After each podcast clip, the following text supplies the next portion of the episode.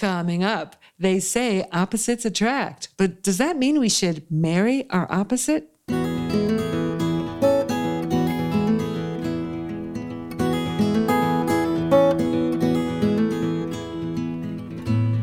Listening to At Home in Jerusalem on Aish.com. I'm Heather Dean, and today we are recording at the Aish Torah World Headquarters in Jerusalem, Israel. And this week, my guest is Aleeza Ben Shalom, the author of the book Get Real, Get Married, and also a popular columnist here at Aish.com on the topic of dating. She is also known to many as the marriage minded mentor, whose clients from all over the world want clarity in dating for marriage. And this week we're speaking about dating our opposite and making it work. For more information about Aleeza's important work and to invite her to speak in your community, just visit marriagemindedmentor.com. That's marriagemindedmentor.com com. Welcome, Aleeza Ben Shalom, to At Thank Home you. in Jerusalem. Oh, please tell me, why is it that opposites attract is such an enduring phrase? Because it's so true. it's still a phrase and it's still popular mm-hmm. because it's actually true. Mm-hmm. What I've heard is that often in first marriages, people are looking for their opposite. But surprisingly, in second marriages, they're not. Mm. They're looking for somebody who's more similar to them. Mm-hmm, mm-hmm. And I think one of the reasons is because we need to become our best selves. And in the beginning, we're looking for somebody who has opposite traits to mm-hmm, us. Mm-hmm. We're looking to find balance within ourselves and learn a few new things. And we usually have a lot of energy for the first time around. If it's the second time around, it's not so true. We're looking for somebody who's more similar to us so that we can go in a similar way together and build that relationship together without having so much challenge in the relationship. Mm-hmm. Okay. So I'm just wondering what you say to someone who is a marriage minded single that tells you, I cannot date this person. This person is the opposite of me. I believe them. I say, mm. okay, no problem.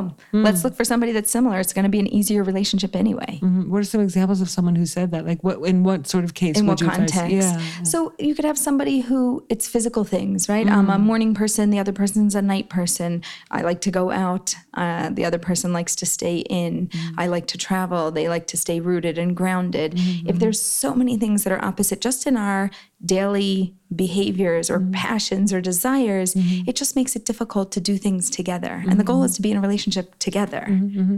Has it also been that maybe someone says, uh, listen, Aleeza, this person is the opposite of me, but there's enough to yes, go forward? Because it could be, I'm such a healthy eater and this one eats so much junk. And what are we going to eat night after night after night and day, after day and, uh, you know, like forever? Or th- this person loves exercise and, oh gosh, you know, what?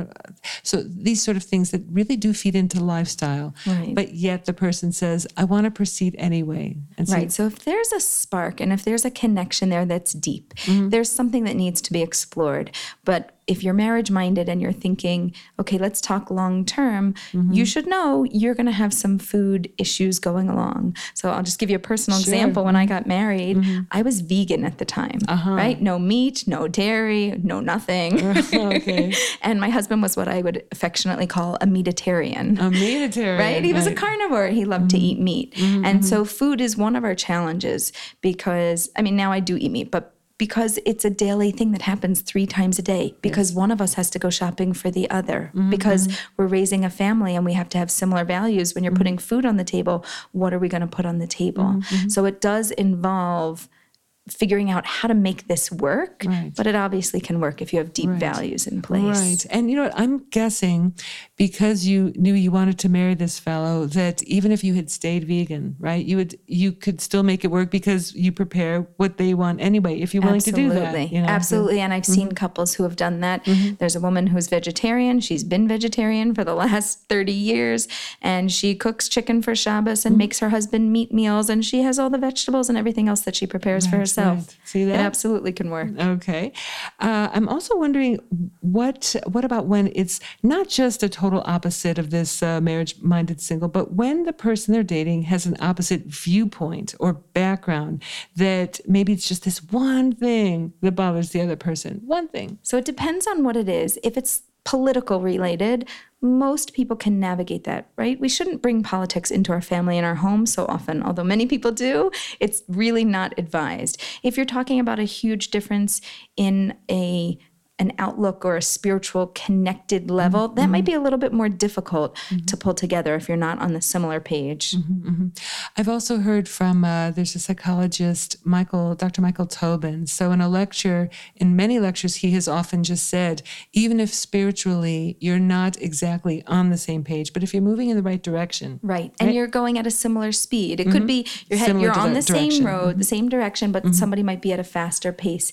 It can work out as long as you have those open discussions. Mm-hmm. I- in your experience, how can dating your opposite be a terrific thing? I've had several clients who love dating their opposite because they feel like it brings so much balance. All the mm. things that they lack, somebody else has, and they're now able to learn from them and incorporate those things and become that because they have a teacher right there in front of them on a mm, daily mm. basis. Mm-hmm, mm-hmm. So that's one of the main benefits is that you really get very close to somebody who has all these things that you lack. Mm-hmm. And it just brings you to a new level. You're not just with somebody who always does the same thing as you do and you don't learn anything new. Right, Also, there's a lot of people that really like a challenge. Mm. They enjoy a challenge. And if they were in a boring relationship where everything was the same, they just wouldn't have any interest. So they like that they're different and they have to work on themselves and they have to work on the relationship. That brings them a lot of energy and joy. Wow, wow! I would love some examples of that. I mean, I'm already thinking of uh,